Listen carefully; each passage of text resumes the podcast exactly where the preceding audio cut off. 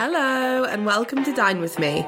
I'm Callie Punchard, your podcast hostess with the mostess, food obsessive, tableware enthusiast, and founder of Studio Dine. In this podcast, I chat with guests about what would make their dream dinner party, from the dishes they'd serve and the drinks they'd pair to their guests, music, hosting, and more. If you're new to the podcast, make sure to subscribe and share it with your friends, and then pour yourself a glass of whatever you're drinking, and let's get into it. Today's guest is London based recipe developer and presenter Sophie Wyburd, who some of you may know as the former head of food at Mob Kitchen. She's all about developing hearty home comfort foods made for sharing, which she regularly posts on her Instagram. So when I started thinking about guests for this podcast, I knew I had to chat to her. When she's not cooking, she also co hosts the amazing and hilarious I'll Have What She's Having podcast with wine writer Hannah Crosbie.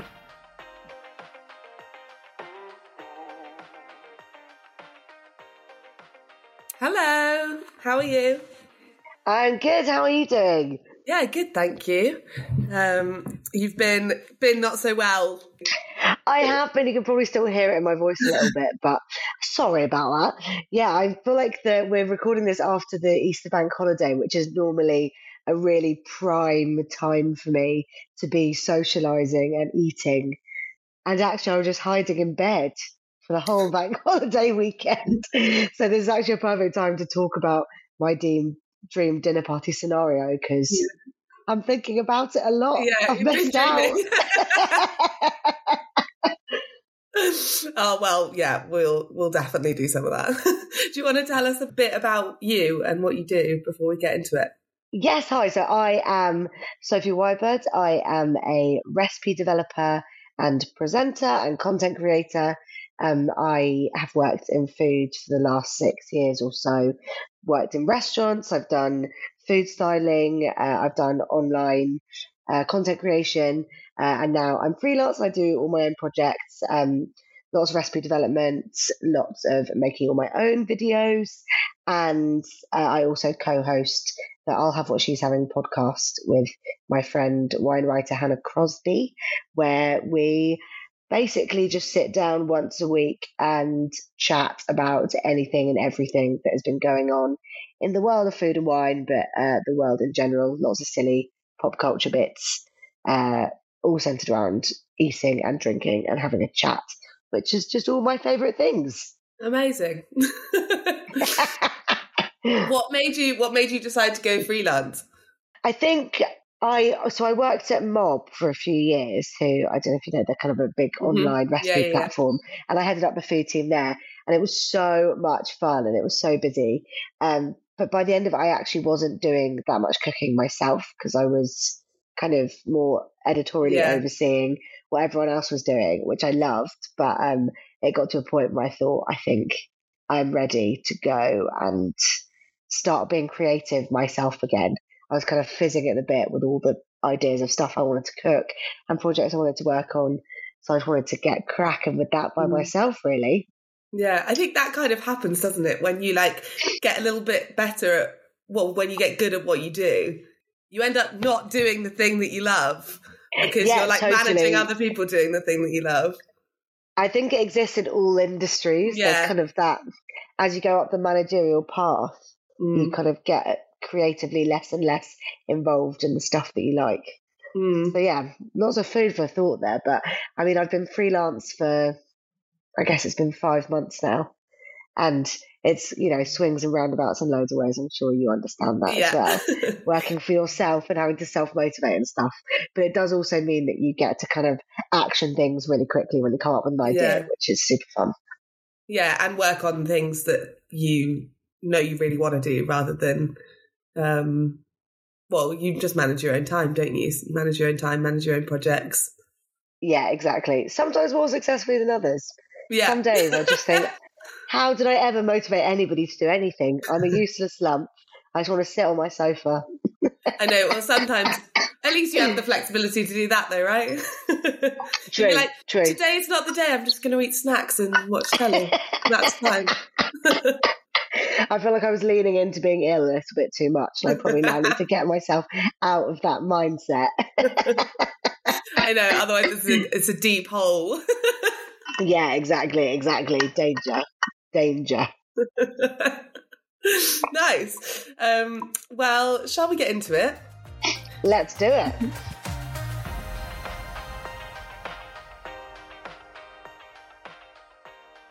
You are obviously a foodie, so I'm excited to see what you have in store for this. But um, I am presuming that you're going to be the host of your dinner party.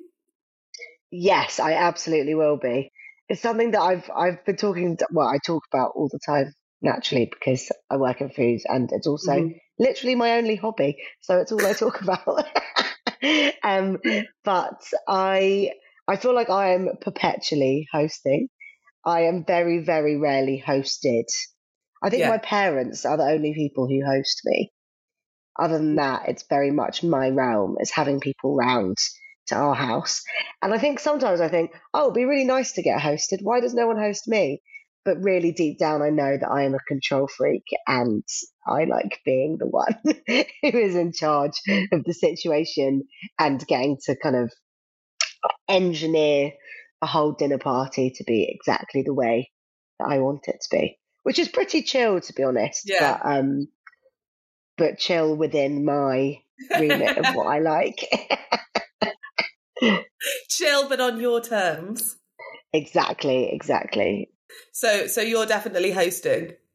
Do you feel yeah, uncomfortable when you're not hosting. the host? Do you know I can lean into it quite easily, but it doesn't happen that often. Mm. I, I, mean, if know. any of my friends are listening to this, you can host me if you like. I would, I would like that. But, um, but I think, yeah, I think I, I do quite enjoy being a passenger sometimes and just getting to sit down at the table and chill out and be along for the ride. Um, but then there's something really exciting about pulling it all together. I love the build up to have people around for dinner, where you've got the mm. house nice and clean, you've lit your favourite candles, you've got the tunes on, yeah. You bought nice flowers at the florist. Yeah, I love that. There's a whole too. ritual involved that that feels really good. Yeah. And if anything, an excuse to clean the house. Yes, exactly. I'm not naturally, I would say, the cleanest person. No, I feel like I'm the same. I feel like having people around is the perfect opportunity to be like, right, we've got people coming around. We've got to, we've got to do a quick, a quick With tidy up. Yeah, yeah, yeah, yeah, yeah. Crucial, sure. crucial. Yeah. Okay, cool. so you're hosting. Where where are you going to host? Are you hosting at yours or are you hosting somewhere else? Do you know? I was thinking about this. So I moved house a couple of weeks ago, and this house is very much feeling like home now. But for some reason, still, when I picture where I'm hosting, I'm at my old house. Okay. So it's home, but it's not my current home. Maybe have you have you hosted at your current home yet? No, I've not yet. So I think that's maybe it. That, maybe that's it.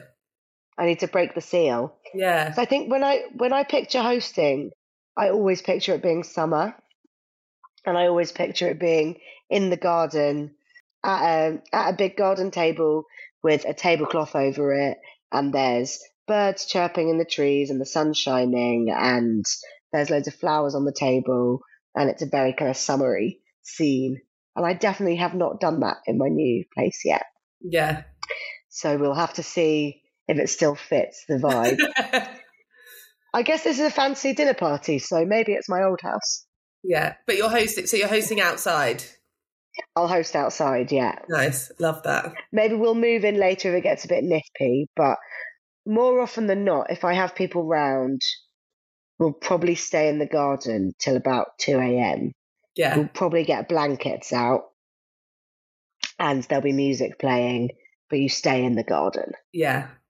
We actually um we had a load of people around for my birthday last year and it was exactly that. We sat outside, but then once it got dark, it got a bit cold, but we put we just I've basically because because of working in events, I have loads of like half burnt down candles. So we have like boxes yeah. of half burnt candles everywhere. And I'm like, Sam, those are the ones we're allowed to light. Okay. We're not, you're not allowed to light the other ones. You can like go, go have those ones. So Sam went and got a load of candles from like around, um, pops them all outside. And I've still got this tablecloth somewhere that's just got heaps and All heaps and heaps and heaps of wax on it because I just every time I see it, I'm like, not today. Not It's today. tablecloths are one of those things that I think are so important for setting the scene really nicely. Yeah, But also, there's very little point buying expensive ones because Yeah.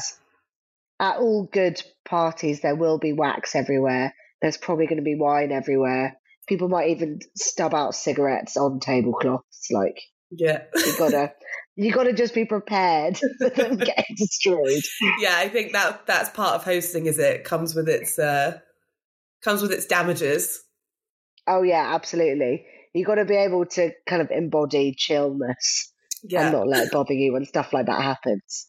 yeah. You don't want to be the host that's like, for fuck's sake, like, why have you spilled wine everywhere? Yeah, you can't, you can't be shouting at your guests. no, they probably wouldn't come back. no, no, no. They'd be yeah, so done with us. so so we're in the garden.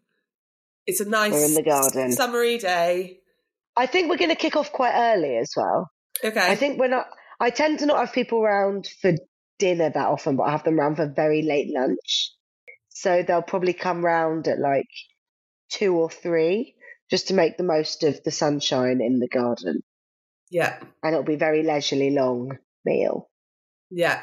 That kind of ekes into the evening then anyway. Yeah, absolutely. They definitely don't need to have lunch or dinner, or possibly even breakfast before they even arrive. it's going to be there's going to be a lot going on. Perfect. Sounds great. okay, so your table. Um, you mentioned flowers. What else do you tend to Mhm. do when when you're hosting on the table? So I'll tend to do. So we got. I'll get a big tablecloth out. My favourite one actually is one from a brand called Montez and Clark. that I got a couple of hmm. years ago, and it's my most beloved tablecloth. It's got these kind of pink and green squiggles on it, and it's really that. summery and fun. So I'll get that tablecloth on there, and then I'll do probably some little bud vases rather than big vases because they obscure your sight. you still want people to be able to look at each other across Yeah, the table. yeah, yeah. So I'll do a couple of bud vases down the table and then whatever flowers feel seasonal and right at that time. At the moment, I feel like I'm in daffodils mode just Yeah. because it's spring and that's what you got to do. Um, but then there's also, oh, there's my sister's girlfriend's a florist and she told me the name of this flower that I love. What are they called? Ane- anemone. Anem- Anemones, anemone- Anemones. Yeah. They've got kind of wiggly stalks yeah. and Oh, I love a they've wiggly, stalk. a nice wiggly stem. Yeah, mm. wiggles are a theme here apparently.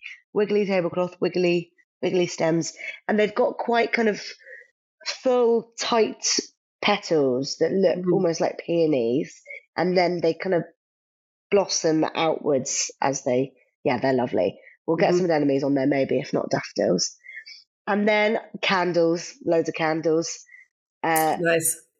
not scented candles because they don't have a place at a dining table. I don't Agree, think totally agree. Yeah. it's wasted. You want to smell the food. Yeah, exactly. Also wasted No- outdoors. Yeah, also wasted outdoors. Yeah, you're right. Save your expensive scented candles for your living room, your bedroom, your bathroom, wherever else, and then Mhm. just get. I like just those chunky pillar candles that you get. Mm-hmm. You know, you can get them in in Sainsbury's. It's where most of my candles are from. uh, Well, it's chunky- easy, isn't it, when you're when you're doing the rounds, just to like be like, oh, I'll throw a couple of them in as well. Oh yeah, exactly. I mean, t- dangerous amounts actually. Whenever I'm in Sainsbury's, I'm picking up picking up candles, uh, and I might put them inside. I might put them on a plate, uh, but I'll probably forget, and then I will have wax all over the tablecloth. Yeah, Um, also, um, tall candles as well in little candlesticks. nice. So just play with some different heights. Have some kind of big chunky pillar candles, some smaller pillar candles, some tall ones, little bud vases. and Nice. then things, other things that look really nice on the table are just practical but important. Jugs of water. yeah, I because I, I, feel like guests feel rude getting up to go and help themselves to things. You kind of want everything to be there for people. Yeah. To grab. So they don't have to think about anything. You don't want to think about anything, you, but you don't. You've thought about all of their needs before they've even got there. Yeah, exactly.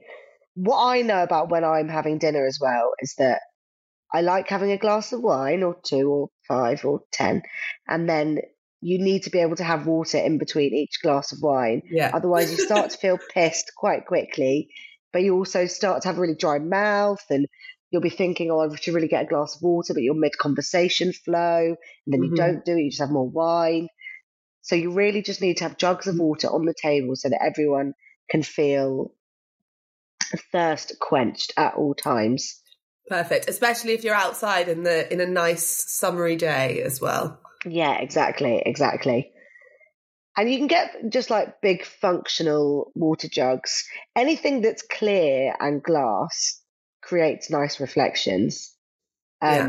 But I'm also a big proponent of the gluggle jug. Yeah, I've Do got you have a gluggle jug, jug too. Yeah. Yeah.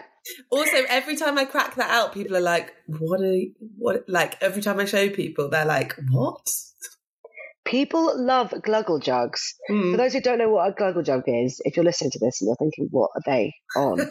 it's a jug that's shaped like a fish. And when you pour it, it makes a glugging noise. Yeah. Uh, and then, then you get them in loads of nice different colours. Um, I think they're quite, they were quite a naff 70s thing. Yeah. But are very much back now.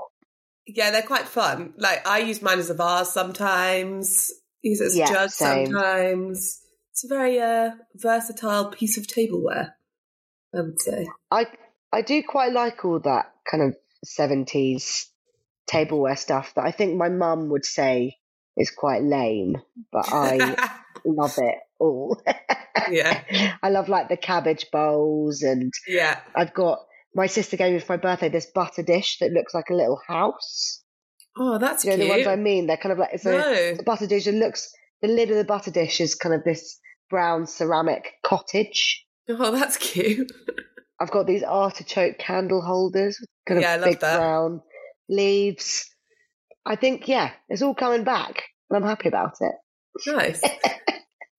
yeah, I think um, there's lots of those cabbage plates and bits and pieces around at the moment. Oh yeah, people are definitely getting back into it. I think they look. I think if you have too much matching stuff like that, maybe it's still a bit much. Mm. But if you have little accents of those kind of vintage pieces in a table with other slightly more modern stuff, like mm. more modern ceramics and modern prints of tablecloths and stuff, it's just mm. quite nice having that contrast.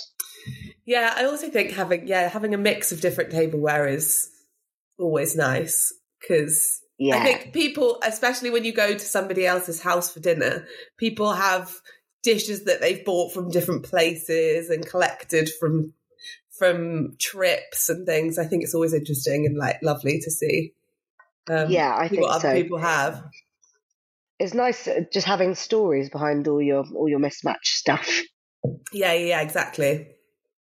Um, nice. Are you are you into color or or are your all your candles white? Oh, that is a really good question. I generally buy white ones or um, all ones that are just kind of quite light colours. Mm. Um, but I do actually have quite a few colourful ones creeping in now. I'm even just looking around my living room where I'm sat now, and I've got some kind of spiral dark green ones.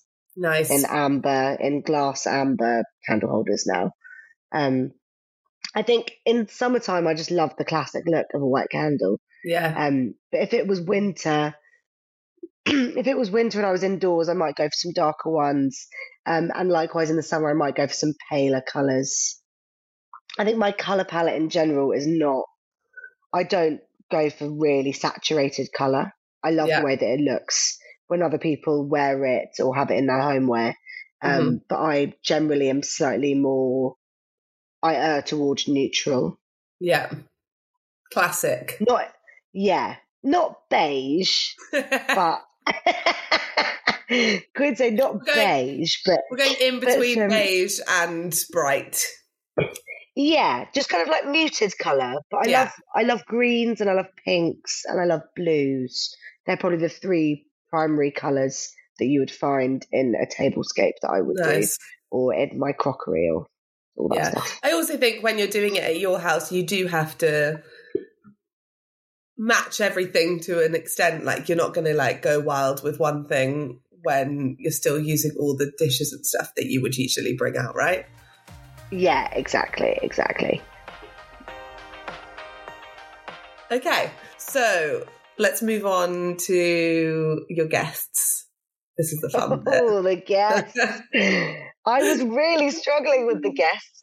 Do you know, it was the dead one that was really getting me. I was like, I don't know who my dead guest is going to be. It's really hard. It is really hard to think, but I think I think that's why it's so fun because the people just go in such rogue, um, t- like on such rogue tangents with these. Oh yeah, I had a really rogue thought for my for my dead one, and then I changed my mind last minute. 'cause I thought that's too it's too Well- weird. You can tell us what your rogue thoughts were too. We like to hear it. Um, I was. I was thinking my first dead guess thought was that my, my childhood dog. That's a rubbish guess. Like, he's Oh, not it'd going be quite nice though at your summer dinner party. Yeah, I mean, he was a good guy. He was a really good guy, but he was a dog. You wouldn't get sure much chat much chat. up to it. Yeah, Yeah, Re- really keen eater. yeah. He stole a lot of food from the kitchen in What kind of- Labrador What fashion. kind of dog? Oh, Labrador. Yeah. Yeah, Labrador, really hungry Labrador. Good old Potter, but um, no, he hasn't made the cut in the end.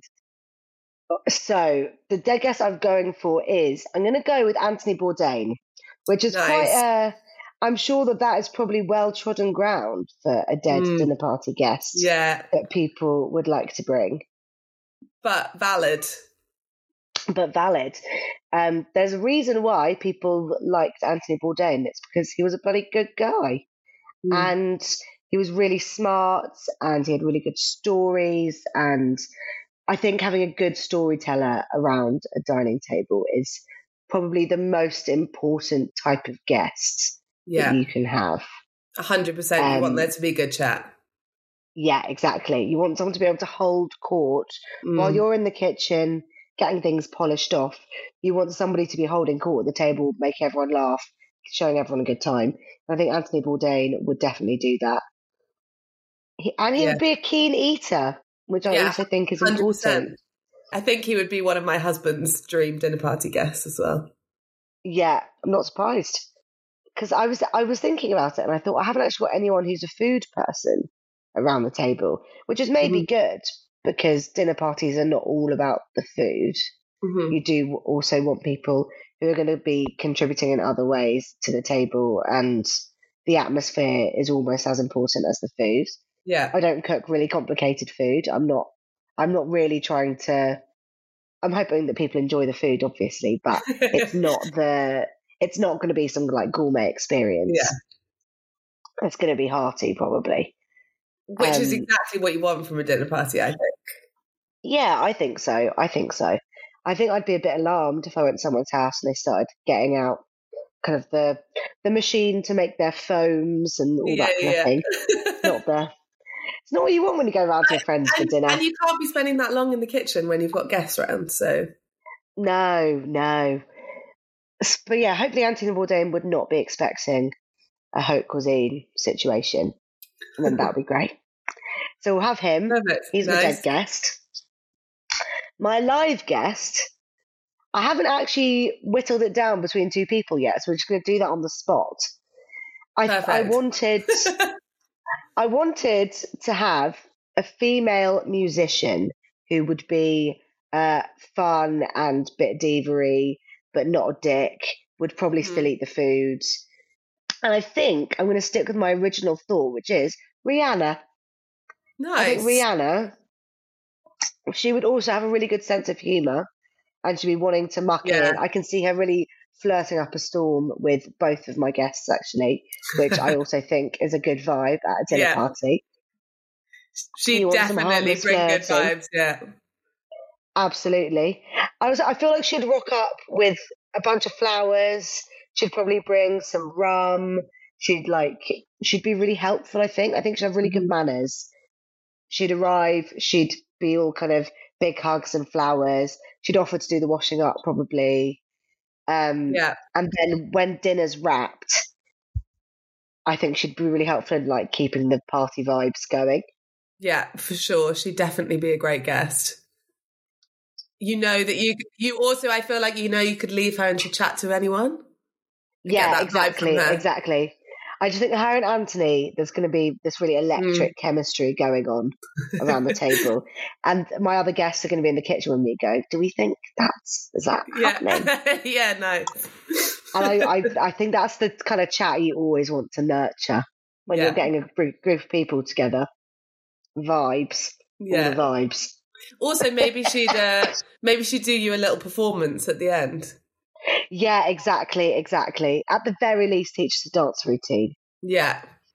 Or both. Yeah. Um, or both. Yeah, yeah. Ideally, my dinner parties do normally descend into uh, dancing, tequila shots, yeah. singing, debauchery. Um, so I think Rihanna is an important cog in that function. Not that we don't get it going without her as it is, Mhm. but I just think that she would enjoy it. Mhm. I think we'd enjoy it. I think she'd enjoy it. yeah. Great choice. Great choice. Who was your who was your nearly alive? My guest? nearly one was Charli XCX nice. because I'm a I'm a big fan of her music, and I think that she has a similar uh, vibe of being talented and fun, but not taking herself too seriously, and would offer a similar kind of energy to Rihanna Mhm. around the table. I think Yeah. Yeah, nice. so. She was my number two. Okay. Fictional. My fictional one. this is the person I landed on the quickest. Oh nice. Um, I don't know what that says about me. We're about to find I feel out. like most people struggle I feel like most people struggle with fictional. So I'm in I'm interested. So my fictional one, I've gone with Gandalf Nice. because I just think someone a bit magical around the table would be quite cool. Yeah. Um, and Gandalf occupies this really amazing space of being obviously this very wise being. He is a wizard, after all. Um, and he's very nurturing. He's kind of in Lord of the Rings, he's always looking after all the hobbits and everyone else in the fellowship and stuff. I feel like he'd be making sure people's glasses are topped up. Yeah. all that kind of thing. Um, and I think he'd be a good listener. Mm. He'd be a good storyteller as well. He's seen a lot of things. He'd have a lot of good chat to share. But I think he'd also be a really good listener, and he'd kind of he'd draw really good stories out of other people. Uh, Yeah, I can he's also imagine him. I can imagine him like hanging back, like listening to Anthony Bourdain stories, but then like suddenly coming out with something great. He'd have a really good kind of cheeky one-liner that he'd Yeah. insert towards the end. Yeah, you know he's good vibes. You know he's good vibes. He he would stay up really late smoking his pipe afterwards Mm. and hanging out with everyone. Just so Yeah. funny, actually. Lord of the Rings seems to come up a lot in my party chat.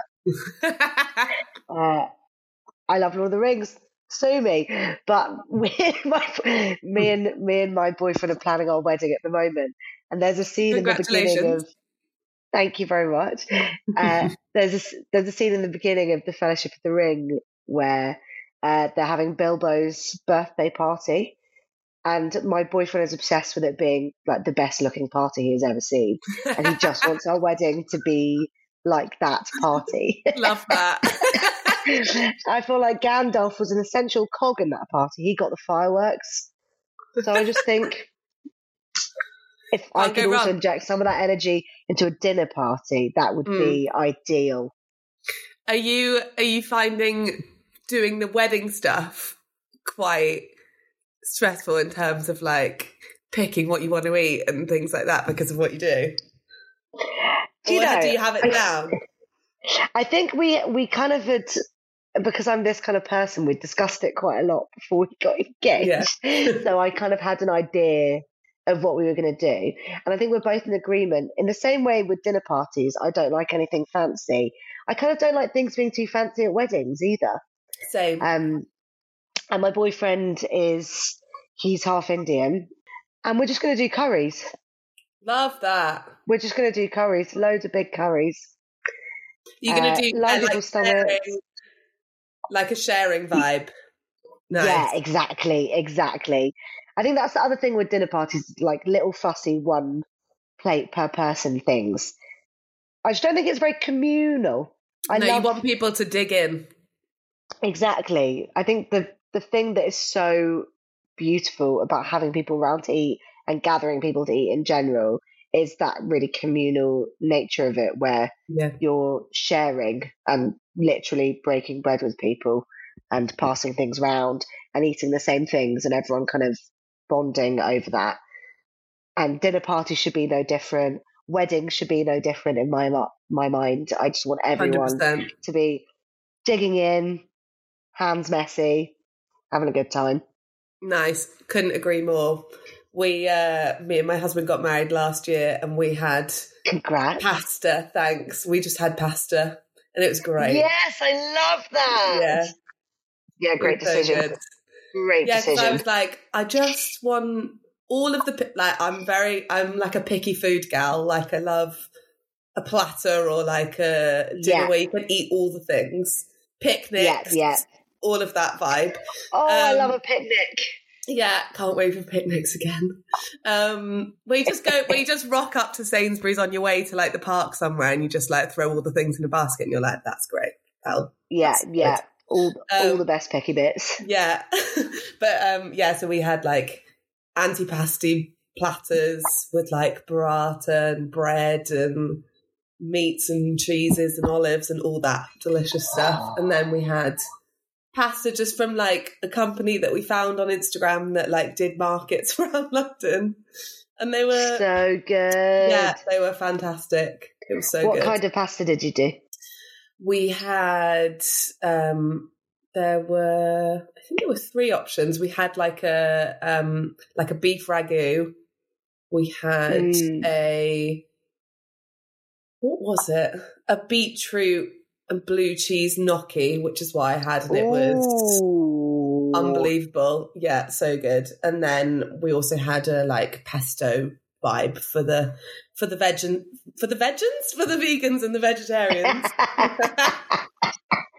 oh, that sounds so good. yeah. You you just cannot go wrong with a bowl of pasta. No, you can't. And then everybody's full. Everybody's having a great time. No pressure. Um, Yeah. yeah. So We're good. on the same page. Are you are you doing starters and dessert, or are you just going like main big Indian feast? We're gonna go big Indian feast. I think we're gonna do. I don't think we'll do starters, but we're gonna we'll do like canapes. But the canapes will be like samosas and, Yeah, no. and like ch- chicken tikka chunks and pakoras Yeah. and stuff. Oh yeah. And then we're not gonna do pud. We're just gonna go straight to cake. And the cake is not going to be a real cake. It's Okay. going to be chocolate biscuit cake. nice. So do you know like a like a classic fridge cake? Yeah, yeah, yeah. Love a tiffin. fridge You can cake. call it Yeah. different things. We're just going to do a three tier fridge cake, Amazing. um, which is a bit weird, but I don't care that, about cake that much. And I love chocolate fridge cake. Yeah, great shout. What did you do? We actually didn't have pudding either because I wasn't big on like I'm not a big like tiramisu gal, and that was kind of the the option that they presented us with. Um, Yeah, So we had a wedding cake, which actually didn't even we cut it and then it got put away, and then in the morning when we went back, I found the whole cake. So nobody even ate any no of it. one sent it out. No, No, one sent it out. But I mean, it worked in our favour because we all just took a fucking massive slab of it home with us. It was great. Yeah, Um, try as well. Yeah, and then um, we actually did like BYOP, so we got people to bring their own pudding, which was the best thing. It was kind of a like idea that we just like came up with relatively last minute and then on our invitations we just wrote like bring your own pudding like if you fancy baking something um or you've got like a signature bake bring it along but like That's absolutely so fun. but absolutely no pressure if you don't want to bring anything at all. because we had like a hundred guests or something. So we were like, we don't actually want everybody to bring a pudding. Um, yeah, that would be intense. so intense. but like, it was perfect. We had like 20 different bakes. We had cookies, brownies. We had some tiramisu. Are there any highlights? cake. Um, I actually can't say that I ate any of it because I was just you're busy. Too busy. Um, but I hear that the well, we had the funny part about it was we had then different friends like hanging out by the dessert station, like. Have you tried my tiramisu? Or like, can I interest you in a cookie? And so, like, we had like good vibes going on from that, yeah. but it also meant like when everyone was pissed at like one, they could go and help themselves to more, or we just like left it out. I do think it is important to have some food for people to eat later when they're a bit drunk. Yeah, 100%. At dinner parties and at weddings. Hundred percent. Are you doing? We've gone. We've gone into a wedding tangent now. We're doing. We're just doing. We're just chatting about your wedding. um, what last last, last last question about your wedding, and then we'll we'll move back on track. Are you having evening food?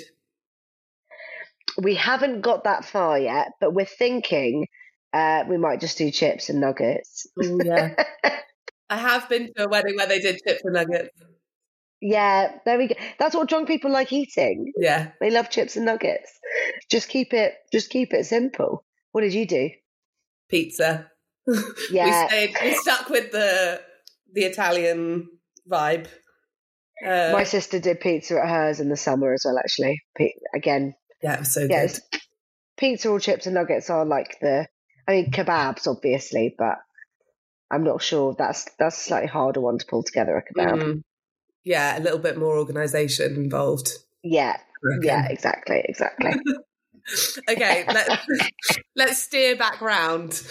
Um, Steer it back. What? Well, we've done all your guests. What do you think makes a good and a bad guest? It's really interesting the good guest thing. Most of my friends are very good guests, mm. so I feel like I know what a good guest does. So a good guest will always message before they arrive and find out if there's anything else that they need to pick up that isn't wine, which I think mm-hmm. is obligatory. Yeah. you have to show up with a bottle of wine, even if you don't drink wine. Yeah, or, or you get if... or you get turned around and sent back on, sent back on your way. You just the wine isn't for you to drink necessarily. The wine is for the host to say thank you, and it might get drank or it might not. But it's uh, if they've spent all day cooking, then that's your kind of yeah. Here you go. Thanks very much. Um, but a good guest will they'll bring a nice bottle of wine. They might even bring two bottles of wine one that's for the table and one that's for the guest. Do you know what I mean? Mm-hmm. Yeah. Depends how long an evening you're in for, but our evenings are quite long when we have dinners yeah. here. So two bottles of wine is normally ideal. Um, and they might also they'll bring some ice or they'll bring they'll kind of pick pick up those two extra lemons from the shop that you forgot to get um, because they know that you'll be too busy in the moment to have time to go and get any ingredients you've forgotten.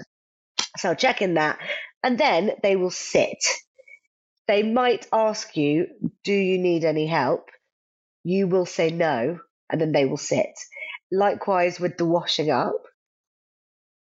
A guest, a good guest might clear the dirty plates from the table and put them on the side, but they don't, definitely don't have to do the washing up. They might mm-hmm. say, Shall I do the washing up? Yeah. And you can say, no, that's no, fine. Sit down, have fun. A good guest will offer, but they definitely don't have to do it. Yeah. I think it's always say. good to offer. And exactly. most of the time you offer and you know that they're going to say no, but it's still exactly, exactly. Um, but clearing the table is definitely helpful, mm-hmm. or ushering people to the table. Because what happens lots of the time, I don't know if you find this as well. If you've got people around for dinner, everyone congregates in the kitchen, and when you've got like the the five ten minutes before you're about to start plating everything up, you kind of want everyone to be yeah in their positions at the table, so you can just kind of be in the zone, faffing and getting everything in the right bowls and stuff. So I think a good guest will usher other guests away from the kitchen and into the seats where they're supposed to be. And then we'll do the holding court, like, you know, like Anthony and Rihanna and, and uh, Gandalf. Uh, they all do that brilliantly. So Yeah. more of those. Perfect. Do you think they'd get on? Do you think all of your guests would get on? I think they would, you know. I can see I can see they've all got a similar kind of twinkle in their eye. I think I think they're all a bit cheeky. Yeah, I reckon they've all got quite laid back vibes as well. Yeah, I Like- think so. I think so. None of them would be particularly sassy if anything went wrong or or oh what, no. what what makes a bad guest in your eyes? Ooh, a bad guest shows up empty-handed. Yeah. A bad guest shows up very early or very late. Yeah. I think with dinner, coming coming to drinks, you can show up whenever you like and it's fine. But for dinner, you don't really want anyone showing up early or showing up late. hmm You you kind of do need to arrive, I'd say, within the twenty minutes that you have told your guests to arrive. Otherwise, your Mhm. timings get thrown. Yeah. and like there's nothing worse than like being in the thick of the stuff that you're doing in the kitchen and then a guest arriving a bit early and you being like, "Oh, sorry, I'm just trying to chat to you and also check that it's not burning and also Yeah. get you a drink and yeah. Also, the, I don't know about you, but the task I usually leave till the very end is the kind of the general house spruce, and also just putting on my face and Yeah. making sure that I've like put on deodorant and stuff like that. Yeah. Cru- crucial little tasks. Yeah. um, but if guests arrive early, then you might have to be doing your makeup in front of them at the kitchen table. It's just not Yeah. quite the it's not quite the same thing. It's not the vibe. Not the vibe you had in not mind. the vibe. Not the vibe. Um, and then a good guest. Other than that, to be a bad guest is quite hard. Other than those things, but be, be, have a good time. Yeah. Being a sour-faced guest is sad. You don't want to be worrying about your guests when you're the host. Yeah, You want everyone to be kind of mucky and having a good time. It's always a bit um, throws you off a bit if you look across the table. You can see one of your friends looking like they're not having a good time. It can't No, be nothing- helped some of the time, but No, but nothing kills a dinner party like somebody who's just not not on board. not participating in the fun. Yeah. what are you going to be listening to at your dinner party? Oh, so we of, I guess it's, I guess it's music of two halves at the dinner party. hmm To start the evening, there's a phrase which uh, we coined as a household a while ago, which is just saying hostability 10, which is a phrase that we coined when we were going to look around houses over the years to determine whether a house would be possible to host in Mm-hmm. whenever we were looking to move. You'd rate the hostability of a space, Yeah. which shows how important it is to Yeah, me. yeah, yeah. I love that. um, but in keeping with that, my my boyfriend has a playlist called Hostability Ten, which is the playlist that you put on at the beginning of an evening, and it's lots of disco and Afrobeat and kind of chilled out R and B, um, just kind of cheerily set the mood, but in quite a mellow, low key way. And then, as an evening goes on, as the sun starts to set, Yeah. and uh, people have had their dinner, they've had their pud, and they're starting to get a bit more lively. That's when you can put on the playlist that's got your more kind of your classic cheesy party music. Get some 2000s R&B on there. Get some garage. Get some hyper pop. More Charli XCX, as I stated earlier. Uh, Love her lots of Charli XCX, and then lots of dancing to go with with all that music. Amazing. So yeah, a night of two halves. I think it has to be, doesn't it? If you're Yeah, if you're if you're doing that dinner party where people are going to be there for a long time, you've got to you've got to change the music up halfway through for sure. yeah, you've got to kind of signify to people that the Mhm. evening is taking a different turn now. Get the shots out. yeah, it's, it's we're done with part one. This is part two. yeah, the, the nice wine is finished. Uh, the spritzers are probably gone as well. You might be making espresso martinis. Yeah. You might be. There's actually a drink. I don't know if you've heard of this drink or if it's a drink that exists very specifically in my Mhm. friendship group circle. It's called a Craig David, yeah. and it's when you have pineapple juice, tequila, pineapple juice shots. Yes. I thought it was you just tequila. I just thought it was tequila and then pineapple juice. For some reason, we bookend it. I'm not sure who Ah, began it. In, It's delicious. But you do- what it is. you do yeah, Craig yeah, yeah. Davids too. Excellent. Um, so, so for some reason, for the last year or so, Craig Davids have been the thing that happens at that time. Mm. That's when somebody goes on Gorillas and orders the pineapple juice. Yeah, And the the shots tequila. definitely signify the start of part two. Yeah, yeah. Also, with my boyfriend's uh, uni friends and their school friends, they love apple sours. Honestly, like 14 year old boys, just whip out the apple sours and we'll do shots of that. yeah, I mean, I'm into it. Like, whatever people want to shot. We also have, um, we actually used to have this thing at uni that we, I don't even know if it's a normal thing. Uh, it's called a green diesel. Have you Oh, had one? I haven't. Tell me more. It's basically like a Jaeger bomb, but Ooh. instead of Jaeger, it is what is it? Blue aftershock. It's horrendous. It's like it goes green, obviously, because it's like the blue aftershock and the the Red, Red Bull. Bull. Um, it's horrendous, and we we just used to like line them up at uni in the student bar, which I worked. I need in. to try this. Um, yeah, no, it's great. And then we decided, which was not our best idea, to have them at our wedding. and it just, it like from that point, it just went mega downhill. I think we'll be doing a similar wedding shots at a certain hour, Hmm. watching everyone deteriorate. Yeah, there was done. one. Yeah, there was one point where I looked over at Sam and he actually just had the bottle of blue aftershock. So- oh no. Yeah, I'm like, oh, cool. that's, the, that's definitely the end of part one. But yeah, definitely the shot, definitely the shots. We're also partial to a tequila rose, tequila rose, yeah, Tequila rose, nice. Yeah, yeah. Which also is terrible. It can't do much good for your stomach when it's like so creamy. It's kind of like having a Baileys Yeah. before you're done with the night. Yeah, Bailey's Bailey's I kind of reserve just for Christmas for that reason Mm. because it's when you got all the other heavy stuff going. But Tequila Rose seems to be allowed to exist all the time. Yeah. I don't know where it came from either. I feel like it's just come Nor out me. of the woodwork, like the last Do you couple of know, years. I don't think I've ever had one. I've just seen people have them. Oh, maybe, I, maybe I need to get into it. kind of tastes like strawberry milkshake. Delicious. I love strawberry Yeah. milkshakes. A McDonald's strawberry milkshake. Ideal. anyway, well, some sort of shots, but probably a Craig David is what you're having. A Craig David, yeah. Well, I think that's that's me at the moment. So we'll go Craig David. Yeah. Nice. We haven't even we haven't even got into food yet.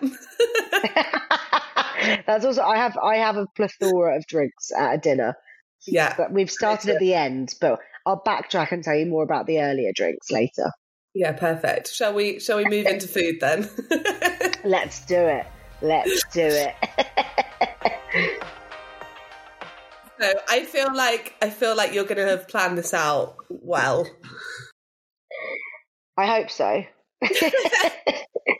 No pressure. no pressure. So Um, I don't really do starters when I Okay. have people round.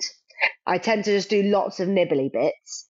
hmm My I think the n- nib you it's basically the law that you have to have crisps and olives when you have Yeah. people round.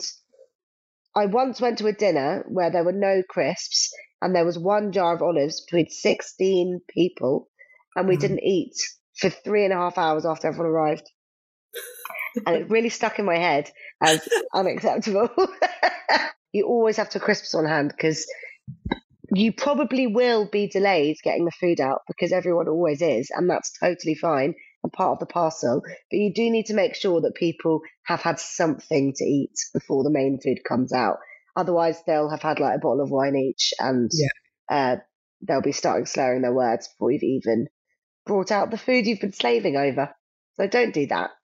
Yeah, I totally um, agree. You can't go wrong with crisps and olives. Yeah. Perello Gordal olives. I'm a millennial cliche, but they are the best olives in the world. And I eat so many of them. So I'd get a couple of jars of Perello Gordal olives in. Um, they're the ones that come in those really lovely yeah, green yeah. and red and white tins. Love them. Um, and then you can keep then, the tins afterwards. exactly. I actually keep my utensils in a giant Perello olive yeah, nice. tin. There you go. So embarrassing. there you go. we uh, um, we then, had a similar vibe for a while, but it was um it was like an old big tomato tin. Yeah, nice. But then nice. it just got really rusty, so we got rid of it. Yeah, I think I am noticing mine looking a little rusty, so I think mm. maybe time to give it a little varnish or mm. something. Mm. or just get rid of it, recycle it. of course, we've got Perello olives. There's crisps. I personally, this is a really boring thing to say, but I love a salty plain crisp. Mm. And that's going to be my that. crisp of choice here. Goes with everything. Goes with all the dips. Yeah. Are you having dips? Dip wise, there will yes. be dips. Probably just one dip. And I don't think you can go wrong with getting a tub of supermarket hummus and dressing it up a bit. Mm-hmm. But I think my favourite dip to do at the moment is a whipped ricotta dip. Ooh, so just yum. getting a couple of tubs of ricotta and whisking them up for a couple of minutes until they go really kind of smooth and creamy, adding a bit of lemon zest and olive oil and flaky sea salt. And then you can dip crisps just in that, or you can whiz up some sun dried tomatoes with some chipotle paste or mm. with some harissa paste, and you swirl that through Ooh. the ricotta and you dip in there. So you've got something a bit sweet, spicy, milky with the ricotta. That's a really good dip. That sounds delicious. Um, so good. And then other nibbles, I like doing something deep fried. Mm, yeah. So mm. I might do an arancini of some sort or a crocchetta and make some mayo. One that I did that I was that I thought was really nice probably about a year ago was I did some cheddar and leek croquettes mm-hmm. and I mm-hmm. did marmite mayo to dip them in. Oh yeah, nice. Because I love marmite and there's a lot of marmite haters out there, but it does really work in that scenario. So if you're not sure if you like marmite or not, put it in a bit of mayo, preferably homemade mayo, and just makes such a good dip. Yeah, nice. So have some of those. And then I also like doing a little bit of a fresher, a fresher nibble. So I might do um, endive or lettuce cups. There's one I did at Christmas time that was just red endive. You separate all the leaves out, and you smear a bit of soft goat's cheese on kind of the the bit that was attached to the stem of your endive, and you sprinkle it with pickled walnuts and some honey and some mm. chives. Mm. And that's just a really nice little quick nibble. And they look really pretty as well. Mm, yum. That sounds delicious. So that's going to be my initial nibble spread. Mm, I nice. might even do some kind of grazing board with charcuterie and all, charcuterie and cheese and crackers and all that kind of stuff. But that is sounding a bit excessive now, so I think I'll stop where I am and save that for another time. I mean, it sounds great. More is more. More is more you can't go wrong at a dinner party with giving people lots of stuff. Also, it's leisurely. Like it's lots of things coming out at slightly different times. People are sitting in the garden. They're listening to some music. They're having a catch up. I don't want everyone to just be kind of focused, eyes on the prize, digging into their starter and it being done. It's a mm-hmm. leisurely affair. So lots of grazing, lots of chatting, passing things around, chilled. Yeah, perfect. Okay, so what are we what are we having for main? So for mains, there's I again for mains I like to do a lot of different things because I'm extra and that's what we're going to do. So I think in this scenario I'm going to go I tend to like to theme it vaguely to an area of the world and I think I'm going to go Greek-ish in this scenario. So we're going to do a slow roasted shoulder of lamb with loads of herbs, and and it's going to be in the oven for probably about five or six hours before everyone gets there, and then you're going to bring it to the table and pull it in a very dramatic fashion, and everyone's going to say how lovely it looks. And then I'm going to do some um, some Greek baked beans, some gigantes beans, because I'm a sucker for nice beans. Um, Bold Bean Co. make the most delicious butter beans that I live off. I really think it is my primary source of protein at this point. Is bold bean, bold bean queen butter beans. I've got really into beans the last couple years, It's a especially butter movement. beans. It's happening. Yeah, Yeah, it's they're just. I think the supermarket little tinned ones tricked us for so long into thinking that they weren't that good. They were never quite soft enough. They're quite chalky. Mm. And now there's all these amazing brands making delicious jars of beans. And they're just so tender. I love them. Mhm. Speaking of beans, I told you, but I've made that anchovy bean thing. Oh my god, it was unreal. It's so It's tasty, so that one. good. I love that. Even while it was cooking, I was like, the smells coming out of this kitchen. it was so good. Thoroughly Very enjoyed. glad to be of assistance. Yeah, it was great. Um, so yes, I'm going to cook down those queen butter beans with loads of uh, carrots and onions and passata, and we're going to get some dried mint in there and some cinnamon. I'm going to make a spanakopita situation. Ooh, It's going to be a phyllo pie with loads of sesame seeds on it, and there's going to be spinach and feta and possibly some ricotta to give it some extra softness, loads of herbs. Um, for the meat eaters, but for the veggies too. The lamb is going to be the only thing that's kind of for the meat eaters, and then everything else will be for Yeah. everyone. I might whack some prawns on the barbecue. Because they don't count shout. as meat in my mind. Prawns are just important little protein. Marinate them in loads of spices and olive oil and just get those on the barbecue. Um, and then we'll do some big salads as well, maybe some kind of charred tender stem broccoli salads. Um, we're not quite in summer yet in my mind. We're kind of in April, May time. So I'm not going to go near Right. the tomatoes yet. Um, but maybe we'll do a nice salad with some with some kind of sugar snap peas and Mhm. charred tender stem broccoli. Maybe get some burrata in there. That feels quite springy. Um, yeah, so that is yeah, that is the main that I'm going with today. sounds delicious. A feast. I am t- I you know I decided something else and I changed my mind as I was about to say it about what we were going to cook.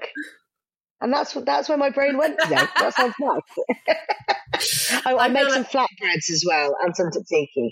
How do you make your flatbreads? really, really very simply, just whacking some water, warm water, uh, some strong bread flour, some olive oil, and some yeast and some salt in a bowl, mixing it up, uh, kneading it, and then leaving it in the fridge for about a day or two, and then just tearing off chunks of it, flattening it, and cooking it in a really hot skillet pan. yeah. People are always so impressed when you make bread. I think there's one easy step you can do, uh, making flatbreads because they're actually so little faff and Yeah. people love them. Yeah. Oh, it all sounds delicious. This podcast makes me so hungry. yeah, I'm not surprised. It's quite hard. Honestly, every time I do it, to do in I'm like, morning. I'm gonna go have to make a delicious lunch now. Yeah, I'm not surprised. I've, I mean, I'm getting quite hungry now too. the thing is, with all the food that I cook when I have people around for dinner, is that it's mostly food that you've prepped in advance yeah. and then whacked in the oven, or you've prepped in advance and then you've kind of tossed a dressing on it or something. Like with the flatbreads, with the tzatziki, with the spanakopita, with the lamb, with the baked beans. That's all ready in advance, and then it's really just little theatrical flourishes, like shoving the prawns on the barbecue, frying the fr- frying the flatbreads, all that kind of thing Mm. Yeah. that you do when your guests are there. Yeah, perfect. And then you've got all these different plates. You're having all the plates down the table so people can like yes, help themselves. absolutely. Nice. I love the way it looks when you come to the table carrying a big platter and you plonk it down and everyone oohs and ahs at it and you have everyone kind of digging in as you're bringing other bits to the table. Yeah. Same. Super communal. Yeah, and then I love how people can just continue to pick if they want. Yeah. Rather than having to like get up and go and make a whole scene of scene of it, you know. You yeah, just, exactly, you, you, exactly. Yeah, you can just pick what's next to you. yeah, whatever's easiest to get to. Yeah. That's what you're more of. yeah, perfect. okay, are you doing dessert? Do you know, I very rarely do dessert, but I figure in a fancy dinner party situation, I probably should. Mm-hmm. What I would do a lot of the time is just getting out a bar of chocolate. Love that. Get out a bar of chocolate. But in this fantasy scenario, I am going to do pud. And I'm also going to do cheese because cheese is the thing I think when people are a bit drunk, you remember that you've got the cheese and you yeah. bring that out and people graze on that. They eat all the crackers and it gives people a bit of a second wind. So we're going to go cheese. But before we do the cheese, we are going to do you know what? I know that you said you didn't like it very much, but I'm going to do a tiramisu of sorts. Are you? I am. I'm really basic, and look, it's in recent years everyone says tiramisu is their favourite pud, don't they? I do. I, I'm not against tiramisu. I just love a chocolate dessert. That's my issue. I hear you. I hear you.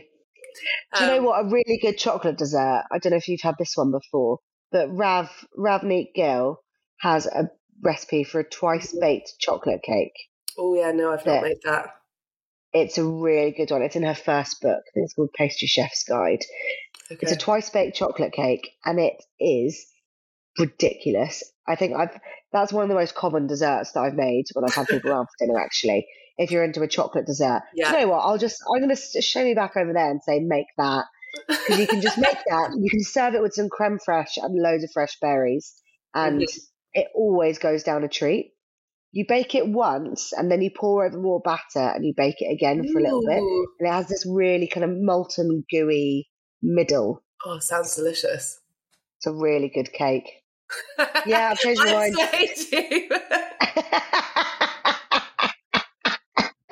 we'll do that. I was going to say I was going to do a tiramisu. I was going to do a hazelnut tiramisu because Ooh. I figured out I figured out how to make a tiramisu that tastes like a Kinder Bueno. Stop. And it's by getting hazelnut butter involved in the tiramisu. I feel like I could get into that, you know. I think you might be able to. I can send you an advance recipe if you like. yeah, I would It's really good. Uh, me and my boyfriend had to get people to come and pick it up from our house when I was testing it because I was like, we need this out. Yeah, cannot keep using this. It's staring at me. It's it's really obsessed with me, and I can't have it being how, here I don't know anymore. how you do it when you're when you're recipe testing. I would it's just eat hard. everything. I mean, hard is it's first world problems, isn't it? Mm. I have too much food in the house, and that's really hard for me to be able to eat as much as I do all the time. you just have to. You know, Olio is such a good app. I give away so much food on Olio. Oh yeah, that's great. Really recommend for if anyone out there is ever cooking vast amounts and cannot get through it. On Olio, you can put even cooked food up there, and people will come and collect it and oh, tell you what a lovely day they've had. Yeah, great app. Um, yeah, but I would. I I have no self control. so I would just, um, I'd be like, oh, just a little bit more. And then I'd be like, oh, the tiramisu's gone. Oh, it's gone. oh, it's gone. No. Been there. Disaster, there. disaster. Um, okay, so what are you drinking with the with the different courses then? So I think to start, I'm going to make big jugs of some kind of spritz. Yeah. So my favourite spritz of last summer is a bicicleta, which again I think is quite a it's a cocktail that was quite big in the nineties. Mm. A waiter actually laughed at me recently when I ordered one. I think it's that naff. I really like them. it's Campari and white wine and soda yeah. with wedges of orange in it. Um, so it's kind of similar to a Campari to a Campari spritz, mm. Um, but with white wine instead of prosecco.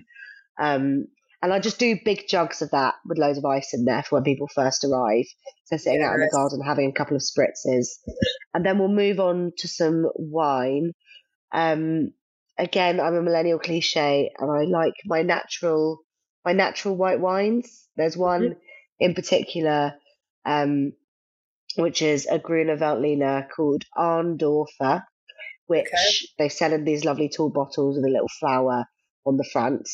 And it basically tastes like grown up apple juice, is my best way I could describe it. It tastes like cloudy apple juice but in delicious wine form. Me too, so much. So much better than orange juice. Agreed. Totally agree. But it needs to be just, cloudy apple juice. Yeah, not, agree, agree. Not just your standard apple juice. Give me a Cawston Press, a Copella. Any of those guys. Delicious. Yeah. I mean, you can't even go wrong with like Sainsbury's own. No, I'm a Sainsbury's Sainsbury's lover till I die. All the Are Sainsbury's you? That's your supermarket of choice. It is my supermarket of choice. It's always been my supermarket of choice. My mum's always shopped in Sainsbury's. I've always shopped in Sainsbury's. Love them. Love them. I do love Sainsbury's, but I also do love a Lidl. I do love a Lidl, but I don't live near a Lidl. Yeah, it's so hard if you don't live near. I have to go out of my way a bit. So do I, but sometimes I, I do do that. it is worth it. It is worth it. Hmm. Yeah, I find people's supermarket interesting. yeah, so interesting. Like I, I could like... literally kill hours in a super in a big Sainsbury's. I don't know where the time goes. Me and my friend once famously spent two hours in Sainsbury's. We weren't even buying anything. We were just there to walk around and have a chat. And we realised that we'd been there for two hours. There's so many aisles in the big ones. It's easily done. Easily so easily done. done. And you get distracted by the things that you can't buy in the smaller Sainsbury's. Yeah. You know what I mean? Or just things that they just started stocking. Being like, mm. did you know that they sell that here now? Did you? riveting. Yeah, riveting. Sorry, everyone. so good. Yeah, my wine of choice would be that Gruner Veltliner. Yeah. By the bucket load. And then once all the wine is done, maybe even some rosé, mm-hmm. a crisp Provence style rosé. Yeah, lovely. my alternative choice. And then we'll move on to maybe espresso martinis if people need a little energy boost. And we'll move on to Craig David's. Yeah. And and the night will go south from there. I actually once uh, broke my nose hosting oh, an Easter dinner party. Uh, it must have been two Easters ago. Um, How did um, that happen? It was in it was in lockdown still, so we were in the garden, um, and yeah, so we were allowed to do things outdoors, but not indoors. So I had my friends for lunch in my garden, and we ended up having a dance competition. and my friend Nick, who is quite a bit taller than me, I'm five foot two, and I think he's six foot five. He right. was dancing in front of me. We're doing kind of a coordinated dance, and he lost his footing and fell backwards onto my face and completely broke my nose. And nobody believed me at the time, but uh, I have since had to confirm that my nose is broken. that is a dinner so party story. So that is the kind of behaviour that occurs after the dinner. Dancing competitions, broken noses, all that jazz. Nice. That's stories, stories to remember. Stories to remember, exactly. Maybe maybe not breaking noses. That's not it's not no, that fun breaking your nose, but but kind of dancing calamities of a milder degree would be nice. oh god, disaster. it was worth it. It was a good day. It was a good day. well, yeah, now a story that you can tell at all your next dinner parties. Do you remember that one? Exactly. Do you remember that one time that? Do you remember that time you broke my nose? oh, I bet he feels so bad. I think he did. Well, nobody believed me for a while, so I kind of, I think I've still got some ribbing him to do. it's the one, that the thing that you'll keep cracking out, like, oh yeah, but you did break my nose that one. You time. did break my nose that time. Do you remember that? Do you remember that time? oh, funny. So, kind of along these lines, but are you having any entertainment at your dinner party?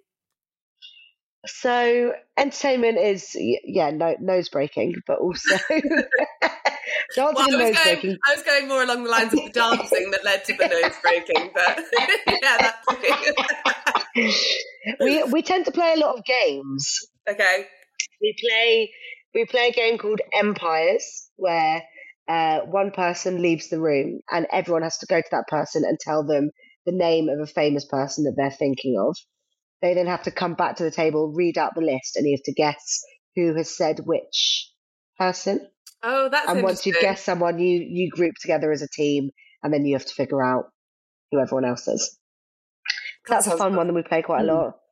We play. There's one that my boyfriend's family played that we've started whipping out recently called Grunt Piggy Grunt, which is a game that they used to play when he was a kid, where somebody is blindfolded and you spin them round and sit them on a chair, and then you get anybody else to go and sit on their lamp, and they have to grunt like a pig, and they have to guess who is sat on their lap.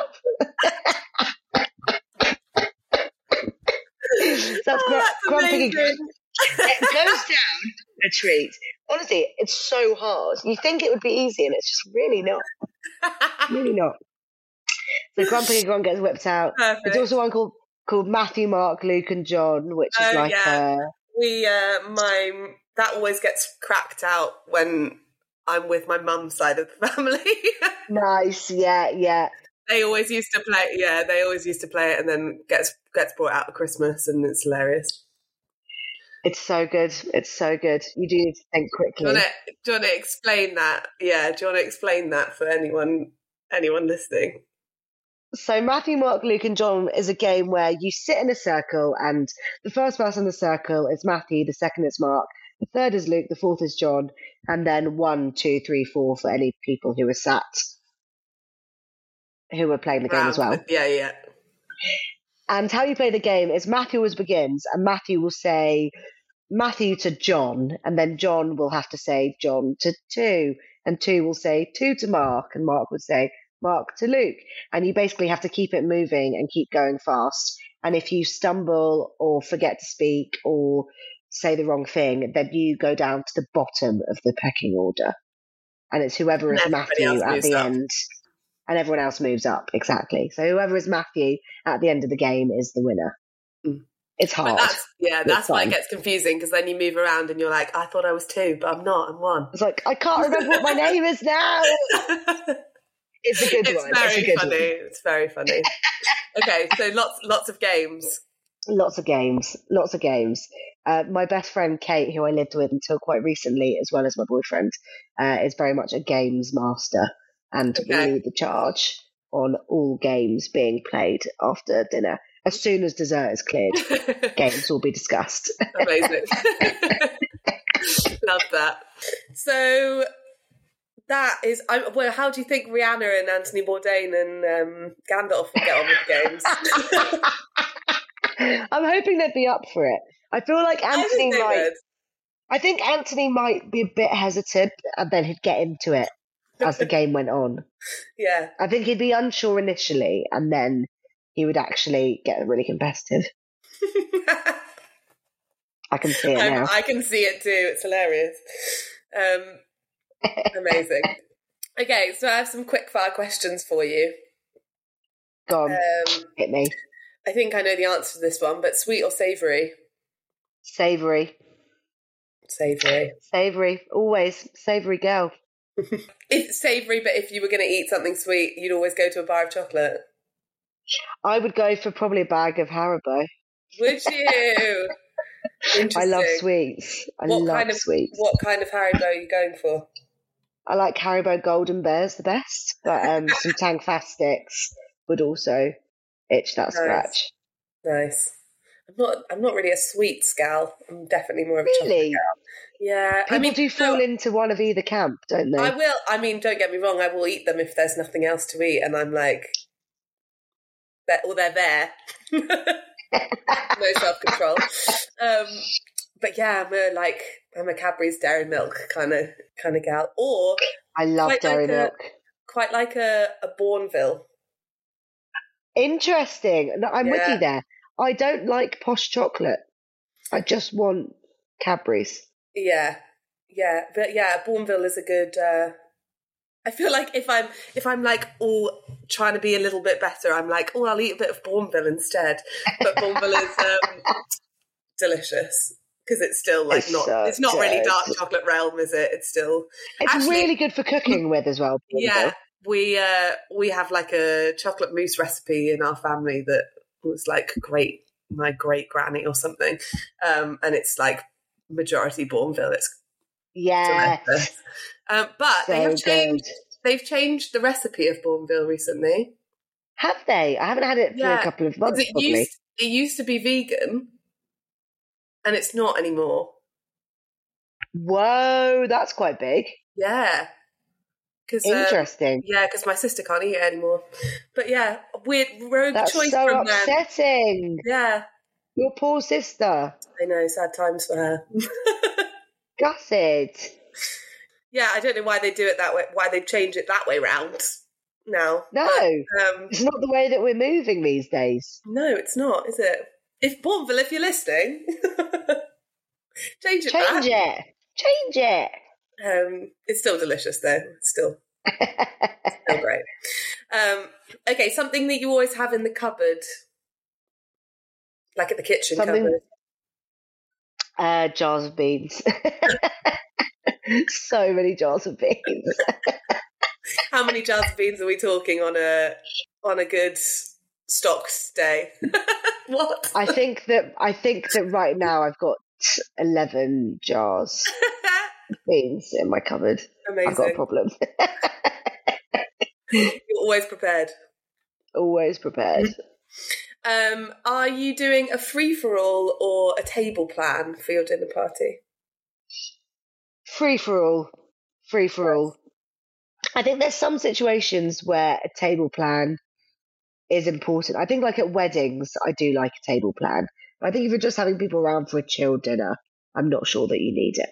Yeah, especially with your uh, three guests, I reckon. Reckon Yeah, we can. My table's got rounded edges, so everyone's next to everyone. It's Perfect. um, your favourite cookbook? Oh, that's a great question. I have a lot of cookbooks. Same. I I've have a got cookbook maybe- problem. I think. Yeah, me too. I mean, they're just so lovely to flick through for inspiration. Um, I think my all-time favorite cookbook is potentially um, Gastronomy of Italy by Marcella Hazan. It's a really useful book. It just has everything in it. Um, but there's tons of newer books that are out these days that I also think are great. Um, some of my favorite cookbook authors are uh, Georgina Hayden and Ixta Belfrage. Um, I've just got a new book by Denai Moore called Plentiful, which has got loads of um, vegan Jamaican recipes in it. Ooh, it looks yeah. amazing. Mm. So looking forward to digging into that. It's just it's a really cool space. There's always so many Mm. people bringing out Yeah. great books. That is, was not a quick fire answer, but No, that's fine. Loved it. uh, no dinner party would be complete without.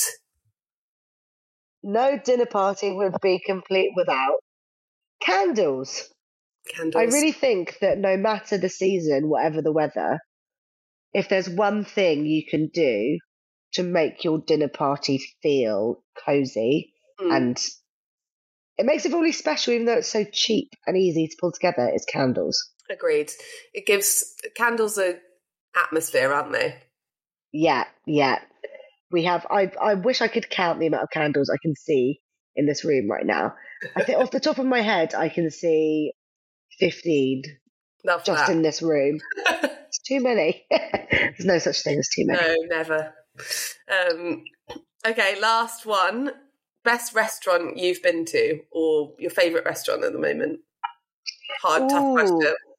It's so hard. Um, I think the one that's coming to the top of my head right now is uh, the French House in Soho. Um, Okay. We went on my birthday about six months ago, and it was just the most. It's lovely. You would like it. It's just a really, it's a really classic, classy room.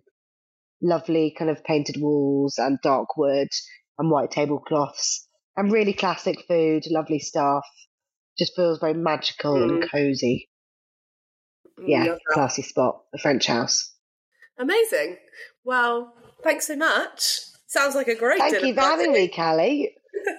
Thank you. I, I wonder how it ranks compared to everyone else's. I want to. I want to hear what everyone else has said for theirs. Yeah, I love that they're all so different. Are they? Oh, great. Yeah. Yeah, but no, Excellent. so fun. I feel like um I need to have an outside dinner party now. I'm ready for for summer. Yeah, I've. It's been a long winter hibernation this year. I'm Does really feel ready. long, doesn't it? Yeah, it's. Mm. I'm over it now. Yeah, I I'm feel ready like to get on a Jan- floral dress yeah. and get everyone in the garden. I feel like January January was particularly um sad. Relentless. year. Do you know? I feel like I always. I just black out between January and April. Something about seasonal affective disorder where I can never remember January to April, and I kind of come alive again around it's this exactly time. the same as me. I just need the sun in my life. Yeah, And honestly, when it comes out, I'm like a different person. I've I'm just like, seen it oh, pop what out a- from behind a Yeah, cloud. Yeah, it's um, yeah, spring's spring's springing. I think. Spring is springing. I'm hoping Yeah. that we're going to have a long summer of lots of outdoor dinners ahead of us for both of us. Yeah, same. Well, thank you so much. Do you want to um, let people know where they can find you? Yeah, we go? absolutely. Thanks so much for having me. Uh, you can find me on Instagram at Sophie Wyburd, uh, where you'll find lots of my recipes and announcements of events and all kinds of cool content coming your way. Also, the I'll have what she's having podcast. Season one and two are up now, and then we're coming back for season three in a couple of weeks' time. So watch that space for for more silly podcast chat. Exciting. Well, thank you so much. It was so fun. Thank you for having me, Callie. Have a lovely day. You too. Bye. Thanks. Bye.